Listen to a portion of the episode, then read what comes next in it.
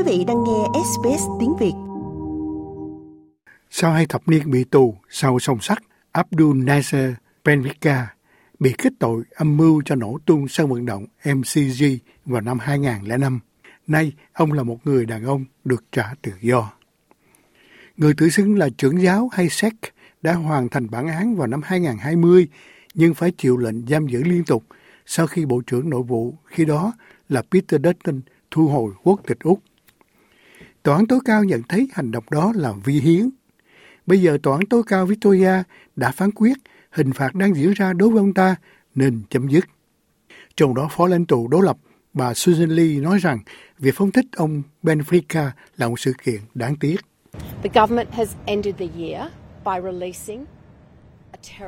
Chính phủ đã kết thúc một năm bằng cách thả một kẻ khủng bố vào cộng đồng Úc. Ben Prica là kẻ tồi tệ nhất trong những điều tồi tệ nhất. Đây là một người đã tìm cách gây hại cho người Úc, theo cách tệ nhất mà hắn ta có thể làm. Ông này được trả tự do vào thứ Ba 19 tháng 12. Việc này diễn ra sau khi thẩm phán Elizabeth Hollingworth ra phán quyết tại tòa án tối cao Victoria rằng ông ta sẽ chịu các điều kiện nghiêm ngặt. Benfica sẽ chịu sự giám sát điện tử, hạn chế tương tác xã hội, bắt buộc từ bỏ hành vi cực đoan và điều trị tâm thần.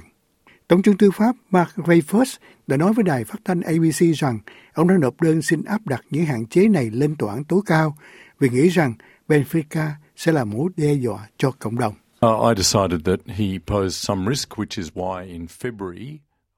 Tôi quyết định rằng ông ấy sẽ gây ra một số rủi ro. Đó là lý do tại sao vào tháng 2 năm nay, tôi đã nộp đơn xin lệnh giám sát mở rộng lên tòa án tối cao Victoria. Và hôm nay, tòa án đã ban lệnh giám sát mở rộng đó với 30 điều kiện thật sự nghiêm ngặt. Được biết, chính phủ liên bang đã bị phe đối lập chỉ trích vì không tìm kiếm một lệnh tiếp tục giam giữ để Benfica sau song sắt. Thủ tướng Anthony Albanese nói rằng họ làm tất cả những gì có thể làm được. Đó là vấn đề pháp luật chứ không phải là vấn đề nào khác theo quan điểm của tôi. Đó là vấn đề của pháp luật và chúng tôi đã đưa ra các khuyến nghị mạnh mẽ nhất để bảo đảm sự an toàn cho cộng đồng. Đó là một điều tốt tòa án đã xác định để làm điều đó. Thế nhưng bà Lee đã chỉ trích cách xử lý tình huống này của chính phủ. Điều này không đủ tốt. Thực sự là không đủ để Thủ tướng trấn ngang người Úc về sự an toàn của họ trước Giáng sinh. Chúng tôi nhốt những kẻ khủng bố, còn đáng lao động thì cho phép chúng ra ngoài. Thế nhưng trong một đánh giá độc lập về luật an ninh quốc gia của Úc đã gọi cách đối xử của chính phủ liên đảng cũ đối với Benfica là một sự ô nhục sau khi họ giữ lại một báo cáo chuyên gia từ các tòa án chỉ trích cách đánh giá nguy cơ tái phạm của Benfica. Luật sư di trú Hamish Lannister nói rằng không có lý do gì để Benfica ở lại sau song sắt. Um, Ông ấy đã thọ án và không có thêm đơn xin lệnh tiếp tục giam giữ nào cả. Từ những gì tất cả chúng ta có thể hiểu được là không có căn bản cho một đơn như vậy. Do đó ông ấy có quyền tự do như bất kỳ công dân Úc nào khác.